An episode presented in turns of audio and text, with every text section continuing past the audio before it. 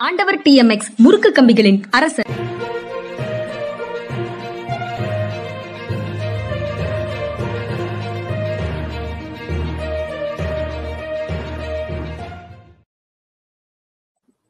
ஜென்ரா media மற்றும் GB tax நண்பர்களுக்கு வணக்கம் சார் வணக்கம் சார் இந்த ஞாயிறு. சந்திக்க மகிழ்ச்சி. வணக்கம் சார் கடந்த கடந்த சில நாட்களாகவே தேர்தல் தொடர்பான அதிக செய்திகள் பார்த்துக்கிட்டு இருக்கோம் இன்றைக்கும் தேர்தல் தொடர்பான செய்திகள் தான் நிறையவே நான் கொண்டு வந்திருக்கேன். முதல் செய்தியா நேற்றைய தினம் திமுக கூட்டணிக்குள்ள இருக்கக்கூடிய கட்சிகளுக்கு தொகுதி உடன்பாடு ஏற்பட்டிருக்கு முதற்கட்டமா முஸ்லிம் லீக் கட்சிக்கு ராமநாதபுரம் தொகுதியும் அதே மாதிரி கும்பநாடு மக்கள் தேசிய கட்சிக்கு நாமக்கல் தொகுதியும் ஒதுக்கியிருக்காங்க.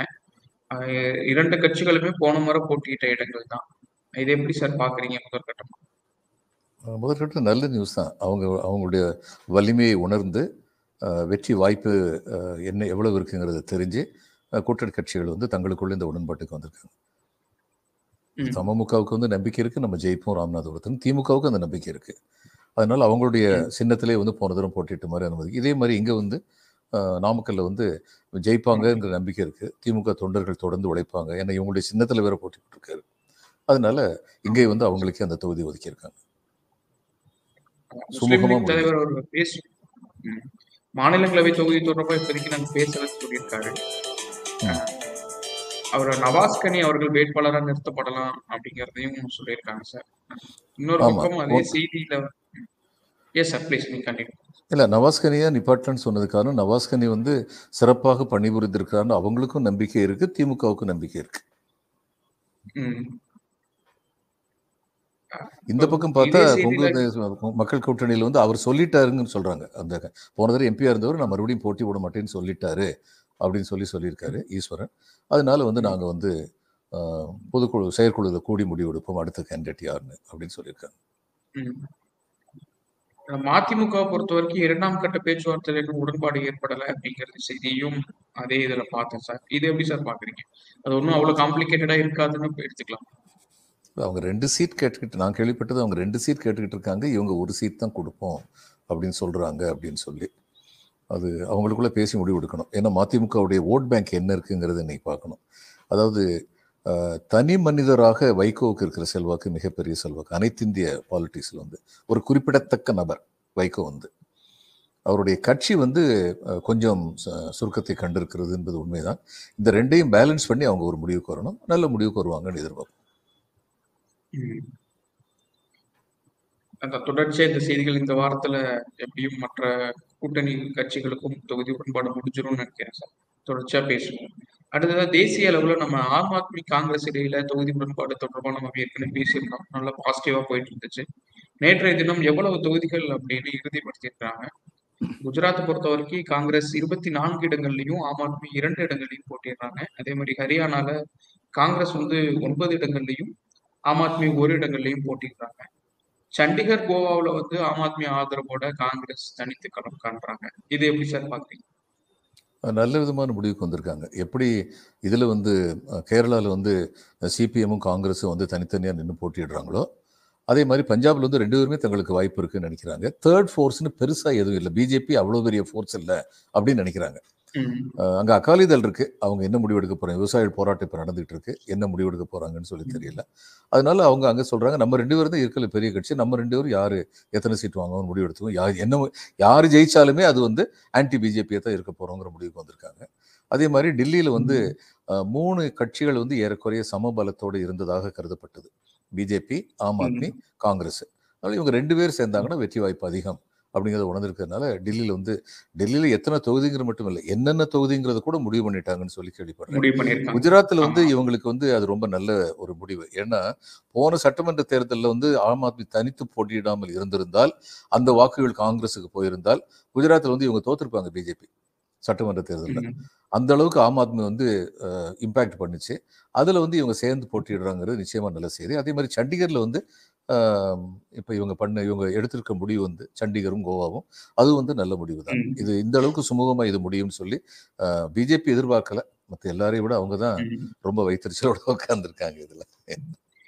அது ஆம் ஆத்மிக்கு நெருக்கடி கொடுக்கறதுக்கு வந்து அமலாக்கத்துறையை பயன்படுத்தினாங்க. அது அது தொடர்பாக வந்து கெஜ்ரிவாலுக்கு சம்மன் அனுப்பப்பட்டுட்டே இருந்ததெல்லாம் பார்த்தோம்.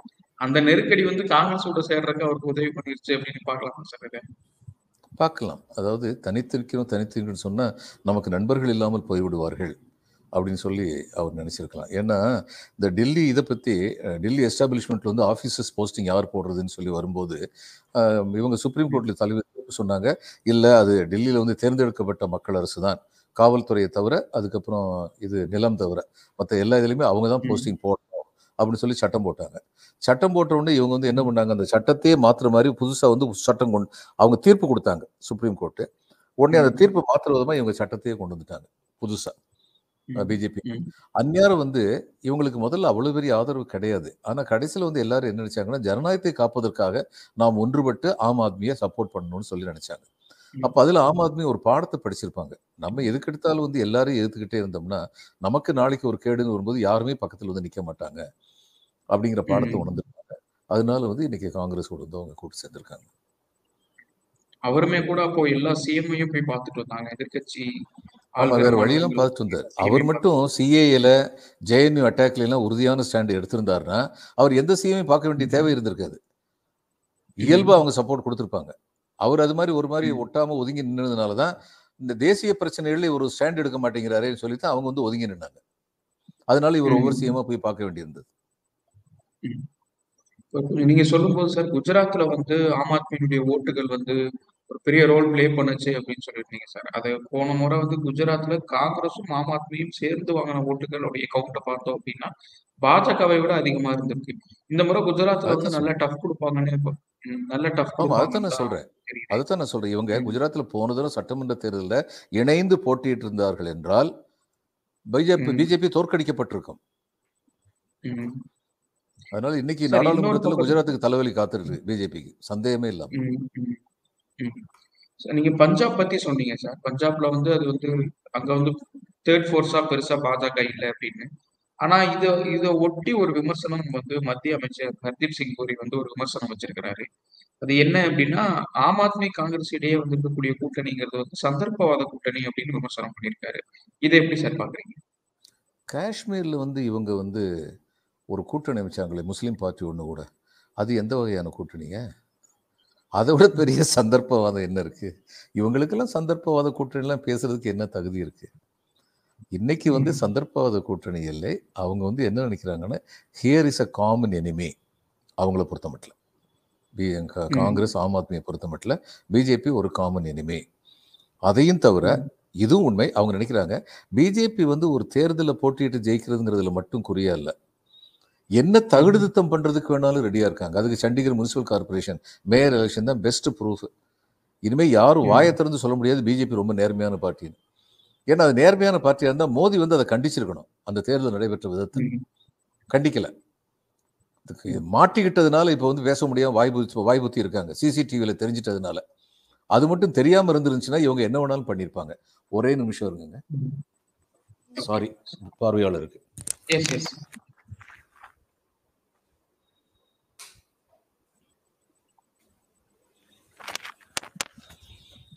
பேட்டரியில் சார்ஜ் குறைஞ்சிருச்சு. போய் சுவிட்ச் ஆன் பண்ணிட்டு வந்தேன். சாரி ஸோ அதனால இன்னைக்கு உள்ள நிலைமை என்ன அப்படின்னு சொல்லி பார்த்தீங்கன்னா பிஜேபி காங்கிரஸும் ஆம் ஆத்மியும் ரெண்டு விஷயத்தை உணர்ந்திருக்காங்க. நம்ம ரெண்டு பேரும் சேர்ந்தா நமக்கு பலம். தேர்தலில் ஜெயிக்கலாம். இது ஒன்று தேர்தலில். ஜெயிக்கலைன்னா அடுத்த தேர்தலில் ஜெயிக்கலாங்கிற நம்பிக்கையே வராத அளவுக்கு பிஜேபி அடுத்த தேர்தல் இருக்குமானே தெரியாது அப்படிங்கிற அளவுக்கு அவங்க நடக்கிறாங்க. எதேச்சி அதிகாரமா? ஜனநாயக உரிமைகள் அத்தனையும் குழி தோண்டி புதைக்கிறதுல கொஞ்சம் கூட தயக்கம் இல்லாமல் செயல்படுறாங்க. இதை வந்து பார்க்குறாங்க அவங்க. இதுதான் இன்னைக்கு காரணம். அவங்க ரெண்டு பேரும் சேர்ந்து. இது சந்தர்ப்பவாத கூட்டணி இல்லை. Front born out of basic necessities அடிப்படை தேவைகளின் காரணமாக ஒன்று சேர்ந்தார்கள். சார் அவரு பேசும்போது இன்னொன்னு சொல்லியிருக்காரு. நீங்களும் இதற்கு முன்னாடி அதுக்கு பதில் சொன்னீங்க. இப்போ பஞ்சாப்ல வந்து ஆம் ஆத்மியும் காங்கிரஸும் தனித்து களம் காண்றாங்க. மற்ற மாநிலங்கள்ல ஒண்ணா இருக்கிறாங்க. இந்த முரண்பாடே வந்து வித்தியாசமா இருக்கு அப்படிங்கிற மாதிரி விமர்சனம் வைக்கிறாங்க. இப்போ நம்ம கேரளா எடுத்துக்கிட்டோம் அப்படின்னா காங்கிரஸும் கம்யூனிஸ்டும் எப்படியும் ஒரே கூட்டணிக்குள்ள இருந்து போட்டியிட போறது இல்ல அங்க பாஜகவும் பெரிய ஃபோர்ஸா இருக்க போறது இல்ல ஆனா இவ் நாடு முழுக்க ஒரு கூட்டணி உருவாக்குறாங்க அப்படின்னா எல்லா மாநிலங்கள்லயும் அந்த கட்சிகள் கூட்டணியில தான் இருக்கணும் இல்ல ஒன்னாதான் இருக்கணுங்கிற ஒரு வாதம் வைக்கிறாங்கல்ல சார். அதை அதை எப்படி சார் எதிர்கொள்றது இவங்க கூட தான் நார்த் ஈஸ்டில் வந்து எலெக்ஷன் பிரச்சாரத்துக்கு போகும்போது எல்லாரும் சொன்னாங்க பிரைம் மினிஸ்டர் நீ மீட்டிங் மேடையிலே வராதீங்க தயவு செய்யுதுன்னு சொன்னாங்க. அதுக்கப்புறம் இவங்க. கூட்டணி வச்சுக்கிட்டு இருக்கதா சொல்லிக்கிட்டு இருந்தாங்க. ஆனால் அங்கே மூணு கூட்டணி வந்துருச்சு. காங்கிரஸுடைய மதச்சார்பற்ற கூட்டணி ஒன்று ரீஜனல் ஆஸ்பிரேஷன்ஸை ரிஃப்ளெக்ட் பண்ணுற லோக்கல் பார்ட்டியுடைய கூட்டணி ஒன்று பிஜேபியோட இருக்கதா சொல்லிக்கிட்டே அந்த லோக்கல் பார்ட்டி தன்னந்தனியாக கவர்மெண்ட் ஃபார்ம் பண்ணிட்டு போயிட்டாங்க. இவங்க எந்த இடத்துல யாரு கூடயும் கூட்டு சேர்றதுல வந்து ஏதாவது ஒரு ஐடியாலஜி இருந்திருக்கா பிஜேபிக்கு இவங்க யார் இதை சொல்றதுக்கு சந்தர்ப்பவாத கூட்டணின்னு சொல்லி சொல்றதுக்கு? அதுக்கப்புறம் இதையெல்லாம் பேசட்டுமே தேர்தல் சமயம் பேசட்டுமே மக்கள் கேட்கட்டும் கேட்டு ஒரு முடிவுக்கு வரட்டும். முடிவுக்கு இவங்க வர முடியாது. முடிவுக்கு மக்கள் தான் வரணும். சார் அப்புறம் நேற்றைய தினம் இது தொடர்ச்சியா பிரதமர் மோடி வந்து வைக்கிற குற்றச்சாட்டு தான். இப்போ சமீபத்துல எல்லா கூட்டங்களையும் இந்த குற்றச்சாட்டை முன்வைக்கிறாரு என்ன அப்படின்னா குடும்ப அரசியலை தாண்டி காங்கிரஸால சிந்திக்க முடியாது அப்படிங்கிறது. நேற்றைய தினம் நடந்த நிகழ்ச்சியில கலந்துக்கிட்டு பேசி பேசும்போது அவர் இந்த குற்றச்சாட்டை வச்சிருக்கிறாரு. நேற்றுமே கூட இதற்கு நம்ம நீங்க பதில் சொல்லியிருந்தீங்க. திரும்ப ஏன் இதை நான் கேட்கிறேன் அப்படின்னா இப்படி ஒரு நரேட்டிவை வந்து திரும்ப திரும்ப ஒரு செட் பண்ண ட்ரை பண்றாரு சார் இந்த தேர்தல்ல. வந்து தன்னுடைய வளர்ச்சி திட்டங்களை சொல்லி ஒரு அரசு வந்து வாக்கு கேட்கலாம். பத்து வருடம் ஆட்சியில இல்லாத ஒரு எதிர்க்கட்சி மீது தொடர்ச்சியா இதே குற்றச்சாட்டை முன் வச்சு அவர் வாக்கு கேட்கிற ஒரு பாணியை உருவாக்குறாரோ அப்படின்னு புரிஞ்சுக்கலாமா சார் நெரட்டிவ் செட் பண்றாங்க. கரெக்டாக சொன்னீங்க. இன்னொரு நெரட்டிவ் செட் பண்றாங்க. பிஜேபி தன்னந்தனியாக முந்நூற்றி எழுபது சீட்டு பெறும். கூட்டணி கட்சிகளோடு சேர்ந்து நானூறு சீட்டு பெறும்னு சொல்லி சொல்றாங்க. நேற்று நடந்த ஒரு விவாதத்தில் நான் வந்து கேட்டேன். ஸ்டேட் வைஸாக கொஞ்சம் சொல்லுங்க பார்ப்போம் எப்படி அவங்களுக்கு. முந்நூற்றி எழுபது சீட்டு வருதுன்னு ஸ்டேட் வைஸாக சொல்லுங்க. அப்படின்னு சொன்னோன்னே எங்க கூட வாதிட்டுக்கிட்டு இருந்தவர் பிஜேபி ஆதரவாளர்னு சொன்னாரு. இல்லை அது நியூஸ் எயிட்டியில் அது மாதிரி நியூஸ் போட்டிருந்தாங்க. அது தப்பாக சொல்கிறாங்களா சொல்கிறாங்க நினைக்கிறீங்களா? அப்படின்னு கேட்டார். இல்லைங்க நான் அந்த நியூஸ் எயிட்டின் ரிப்போர்ட்டை படிக்கலை. நீங்கள் படிச்சிருக்கீங்கல்ல. நீங்கள் ஸ்டேட் வைஸாக சொல்லுங்கள் நம்ம ஆட் பண்ணுவோம். அது நானூறுக்கு வருதான்னு சொல்லி ஆட் பண்ணுவோன்னு தான் கேட்குறேன் வேற ஒன்றும் இல்லை அப்படின்னு. அவங்க. சொன்னது வந்து நம்புதற்கே இதில் இருபத்தஞ்சு சீட்டு ஜெயிப்பாங்க கர்நாடகாவில் கர்நாடகாவில் ம். இருபத்தஞ்சு ஜெயிக்க போகிறதில்ல இதில் வந்து இப்போ இவங்க வந்து ஒட்டு மொத்தமாக நார்த் இந்தியாவில் லாஸ்ட் டைம் பண்ணின சீட்டு இந்த தரம் பண்ண முடியாது அப்படின்னு சொல்லி ஒரு. தேர்தல் பார்வையாளர் ஒருத்தருடைய கருத்தாக இருக்குது அவர் சொன்னார் BJP has reached its plateau பிளேட்டோங்கிறது இனிமேல். ஏறுறதுக்கு இடமில்லை சமவெளிக்கு வந்தாச்சு இதுக்கு மேலே அவங்களுக்கு வந்து முடியாது அப்படின்னு சொல்லி தான் பரவலான கருத்து இருக்குது இப்போ எனக்கு என்ன பயமாக ம். இருக்குன்னா இப்படியே சொல்லி சொல்லி முந்நூற்றி எழுபது சீட் நாங்கள் வாங்குவோம் முந்நூற்றி எழுபது சீட் வாங்க நாங்கள் வாங்குவோம்னு சொல்லிட்டு கடைசியில் எலெக்ஷன் முடிஞ்சோடனே எப்படியோ முந்நூற்றி எழுபது சீட் வாங்கிட்டா. எப்படியோ? அதான் முக்கியமான வார்த்தை. புரியுது சார். வாங்கிட்டா. புரியுது ஆ, சார். அதுக்கப்புறம் வந்து மக்கள் மக்கள் மனசுல வந்து "ஆ, ஏற்கனவே சொன்னாங்க அது மாதிரி தான் கரெக்டாக வாங்கியிருக்காங்க போல. அப்படின்னு சொல்லி மக்கள் மனசை நினைக்க வைக்கிறதுக்காக இது வந்து இது. பண்றாங்களா? சண்டிகரை இந்தியாபுரம் திருப்பி விட பார்க்குறாங்களா? இப்போ. சண்டிகருக்கு அப்புறம் இவங்க மேலே இவங்க நேர்மையாக தேர்தல் நடத்துவாங்க. அல்லது தேர்தல் ஆணையர் இவங்களுக்கு கீழே இல்லாமல் இண்டிபெண்டாக தேர்தல் நடத்துவார்னு யாருக்கு என்ன நம்பிக்கை இருக்கு? இதையெல்லாம். மீறித்தான் இன்னைக்கு இந்தியா கூட்டணி வந்து வெல்ல வேண்டியிருக்கிறது. இந்தியா கூட்டணியில் மக்கள் ஜனநாயக விரோத செயல்களை மீறித்தான் வெல்ல வேண்டியிருக்கிறது. இதுதான் இன்னைக்கு உள்ள நிதர்சனமான உண்மை. எலெக்ஷனை ஃபேஸ் பண்றது ஒரு பக்கம் டாஸ்க் அப்படின்னா தேர்தல் வேட்பாளரை தேர்ந்தெடுக்கிறதுல இருந்து அவங்க தக்க வைக்கிறது வரைக்குமே பெரிய டாஸ்கா இருக்கும் போலயே சார் ஆமா. ஆமா. நீங்க இப்ப சொல்லிட்டு இருந்தீங்களே சார் இப்போ நானூறு முந்நூறு இடங்களுக்கு மேல நான் இன்னும் நானூறு பக்கம் அவங்க ஜெயிச்சுப்பாங்கன்னு ஒரு ஆர்வம் சொல்லிக்கிட்டே இருக்காங்க. நேற்றைய தினம் சசி தரூர் வந்து ஒரு இன்டர்வியூ கொடுத்திருக்கிறாரு சார். டெல்லியில் நடந்த ஒரு ஈவெண்ட்ல பேசியிருக்காரு. ரெண்டாயிரத்தி பத்தொன்பதுல ஜெயிச்ச மாதிரி இந்த முறை வந்து பாஜகவுக்கு இந்த தேர்தல் இருக்காது. இது ரொம்ப டஃப் கொடுக்குற ஒரு தேர்தல் தான். இன்னைக்கு வந்து இந்த நிலைமைகள் மாறி இருக்கு அப்படின்னு குறிப்பிட்டிருக்காரு சார். எதிர்க்கட்சிகளுடைய பிரச்சாரம் எந்த அளவு வலுவா இருக்கோ அந்த அளவு வந்து அதிக இடங்களை எதிர்க்கட்சிகள் கூட்டணி வெல்லும் அப்படின்னு சொல்லியிருக்காரு. இது எப்படி சார் பாக்குறீங்க நான் நினைக்கிறேன் நான் இங்கிலீஷ் சேனலுக்கு சீக்கிரமாக போகணும்னு நினைக்கிறேன். சசி தரூர் இதை நேற்று சொல்லியிருக்காரு. நான் இதை ஒரு வருஷமாக சொல்லிட்டு இருக்கேன். இவங்க வந்து ஸ்ட்ரீட் கார்னர் மீட்டிங் திண்ணை கூட்டங்கள் திண்ணை பிரச்சாரங்கள் இது- இதெல்லாம் பண்ணாலொழிய பிஜேபியோடைய பொய்ச்சர பொய் பிரச்சாரத்தை முறியடிக்க முடியாதுன்னு தமிழ்ல மட்டுமே சொல்லிட்டு இருக்கேனால உங்களுக்கு மட்டும்தான் கேட்க சசி தரூர் சொன்னது வந்து நான் வழிமொழிகிறேன்னு சொல்ல மாட்டேன். நான் முன்மொழிந்தேன் அவர் இன்று வழிமொழிந்திருக்கிறார்.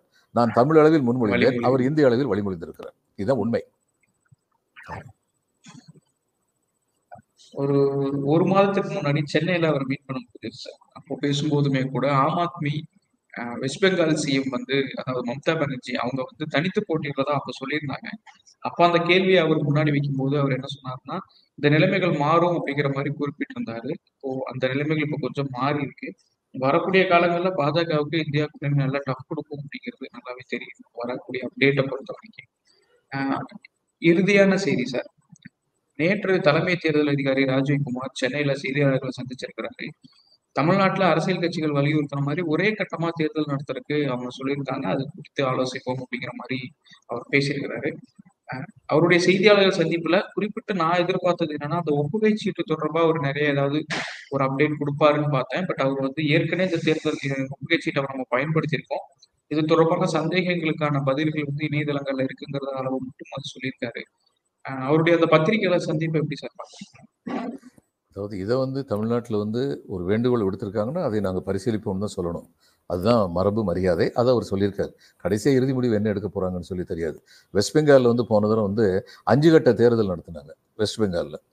இந்த ஷிக்தர் ஷக் ஷிக்தர் நினைக்கிறேன் அவர் சீஃப் எலெக்ஷன் கமிஷன் வந்தபோது இந்தியா முழுமைக்கும் ஒரு நாளில் தேர்தல் நடத்தி முடிச்சார். The whole of India it is possible இப்போ நீங்கள் வந்து கேட்கலாம் ஏன் அஞ்சு கட்ட தேர்தல் நடத்துறது என்னங்க பெரிய இடைஞ்சல்னு? என்ன இடைஞ்சல்னு சொல்லட்டுமா? ஒரு ஆளுங்கட்சி வந்து ஒன்றிய அரசு ஆளுங்க கட்சி வந்து பாரபட்சமாக நடந்துக்கிறதுன்னு முடிவெடுக்கிறாங்கன்னு வைங்க. உடனடியாக வந்து தங்களுடைய தங்களுக்கு கீழே உள்ள துணை ராணுவத்தை வந்து இதுக்கு அனுப்புறாங்க போலிங் பூத்துக்கு அனுப்புறாங்கன்னு சொல்லி வைங்க. அந்த துணை ராணுவத்தின் உதவியோட ரிக் பண்ண முடியுமா முடியாதா? முடியும். போன தடவை அப்படி கம்ப்ளைண்ட் வந்துச்சு. இந்தியா இது அஞ்சு அஞ்சு அஞ்சு கட்ட தேர்தலை நடத்தாம வெஸ்ட் பெங்கால்ல ஒரே கட்ட தேர்தலை நடத்தியிருந்தா their force will be thinned out அவங்க ஒட்டுமொத்தமா ஒவ்வொரு இடத்துலயும் போய் தன்னுடைய ஃபோர்ஸை கொண்டு போய் நிப்பாட்ட முடியாது. அதனால இந்த பலகட்ட தேர்தலில் எல்லாம் பல சூட்சிமங்கள் இருக்கு. அதை அனுமதிக்க வேண்டிய தேவையில்லை. அதனால தமிழ்நாட்டை கரெக்டாக சொல்லியிருக்காங்க. ஒரே கட்டமா நீங்க தேர்தல் நடத்தி முடிச்சிருங்கன்னு. அடுத்து இந்த விவிபேட் வந்து இன்னைக்கு தேர்தல் கமிஷனர் என்ன சொல்லிக்கிட்டு இருந்தாலும் மழுப்புறாங்க. இதுதான் உண்மை. இந்தியன் எக்ஸ்பிரஸ்ல ஒரு தலையங்க ரொம்ப கரெக்டா சொல்லியிருந்தாங்க. அவங்க என்ன சொன்னாங்க? தலையங்கம் இல்லை ஒரு ஆர்டிகல் எழுதியிருந்தாங்க. விவிபேட்ல வந்து தான் யாருக்கு ஓட்டு போட்டோங்கிறது ரெக்கார்ட் ஆயிருக்கு. அதை பார்க்கக்கூடிய வசதிக்கு நீங்க வந்து ஓட்டர் கொடுங்க. அது அவனுடைய உரிமை. இப்ப நான் வந்து வாக்குச்சீட்டுல போடுறேன்னா எனக்கு தெரியும் நான் எந்த சின்னத்துக்கு எதிராக போட்டேன்னு. இதுல வந்து என்ன ஏதோ ஒரு பட்டனை அமுட்டுறேன் அதான் கரெக்டா அங்க போய் சேர்ந்தேன்னு எனக்கு எப்படி தெரியும்? அந்த விவிபேட்ல வந்து அதை பார்த்துட்டேன்னா எனக்கு திருப்தி இருக்கும். நம்பர் ஒன் நம்பர் டூ ஒப்புகை சீட்டு அட்லீஸ்ட் ஐம்பது பெர்சென்டாவது கவுண்ட் பண்ணணும்னு சொல்றாங்க காங்கிரஸ். நூறு பெர்சென்ட் கவுண்ட் பண்ணணும்னு நான் கேட்பேன் அதுதான் டோட்டல் வெளிப்படைத்தன்மையை உறுதிப்படுத்தும். நம்பர் த்ரீ ஒப்புகை சீட்டை எண்ணி முடிச்சதுக்கு அப்புறம் தான் நீங்க வந்து எலக்ட்ரானிக் ஓட்டிங்கே வந்து கவுண்ட் பண்ணணும். போன எலெக்ஷன்ல என்ன பண்ணாங்க? முதல்ல வந்து நாங்க வந்து ஸ்டாட்டிஸ்டிக்கல் டைரக்டர்கிட்ட கேட்டோம். அது வந்து சாம்பிள் வந்து ஒன் பாயிண்ட் த்ரீ பர்சன்ட்டோ த்ரீ பர்சன்ட்டோ இருந்தா போதும்னு சொல்லிட்டாங்க. அவ்வளவு மட்டும்தான் நாங்க வந்து ஒப்புகை சீட்டு வந்து இது பண்ணுவோம். கவுண்ட் பண்ணுவோம்னு சொன்னாங்க. நம்பர் ஒன் கவுண்ட் பண்ணுவோம். ஆமா. நம்பர் டூ எப்போ கவுண்ட் பண்ணாங்க? எலெக்ஷன் ரிசல்ட்டை டிக்ளேர் பண்ணிட்டாங்க. முதல்ல கவுண்டிங்கை முடிச்சிட்டாங்க. முடிச்சு எல்லாரும் போனதுக்கு அப்புறம் சரி இப்போ நாங்கள் ஒப்புகை சீட்டு எண்ணணும் எவன் நிற்பாங்க ரிசல்ட் டிக்ளேர் ஆனதுக்கு ஒப்புகை சீட்டை எண்ணித்தான் என்ன பிரயோஜனம்? இந்த ஒப்புகை சீட்டுடைய டோட்டல் எண்ணிக்கையும் எலக்ட்ரானிக்கா பதிவு பண்ணனுடைய டோட்டல் எண்ணிக்கையும் ஒண்ணா இல்லைன்னா அங்க ஏதோ கோளாறு இருக்குன்னு அர்த்தம். அப்போ முதல்ல. ஒப்புகை சீட்டை தான் எண்ணணும். இதுல வந்து எலெக்ஷன் கமிஷன் தயக்கம் காட்டினால் அவர்கள் ஆளுங்கட்சிக்கு அனுசரணையாக போகிறார்கள் என்ற சந்தேகம் தான் மக்கள் மத்தியில் வரும்.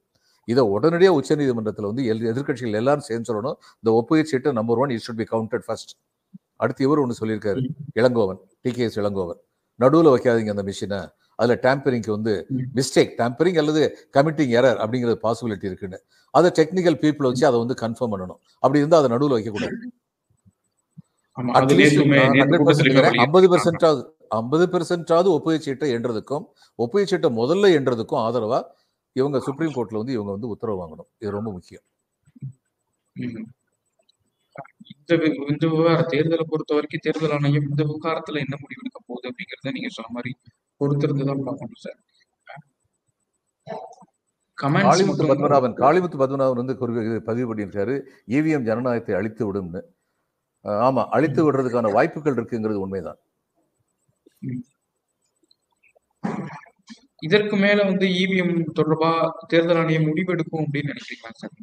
இல்ல முடிவெடுக்க மாட்டாங்க பல நீதிமன்றங்களும் உச்ச நீதிமன்றமும் இவிஎம் உடைய இதை பத்தி செயல்பாட்டை பத்தி உறுதிப்படுத்தி இருக்காங்கன்னு சொல்லிட்டாங்க.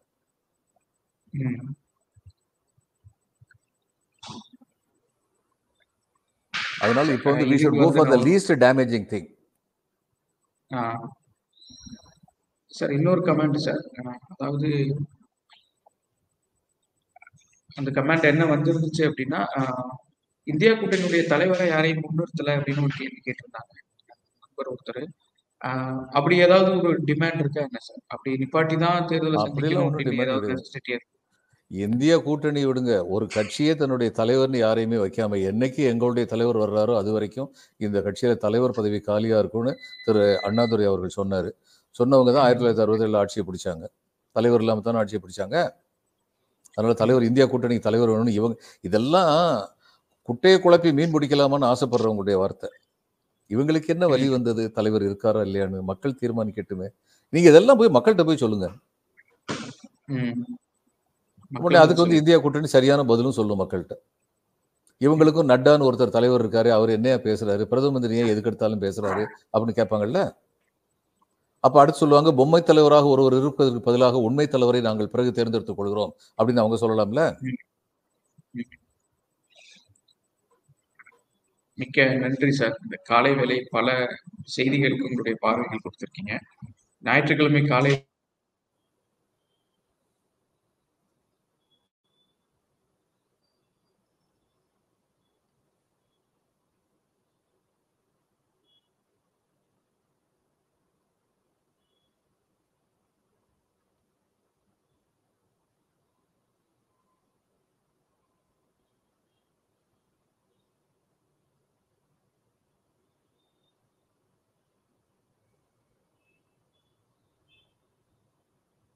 உங்க ஆடியோ கேட்காம போச்சு.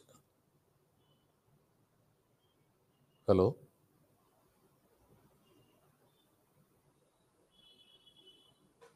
ஹலோ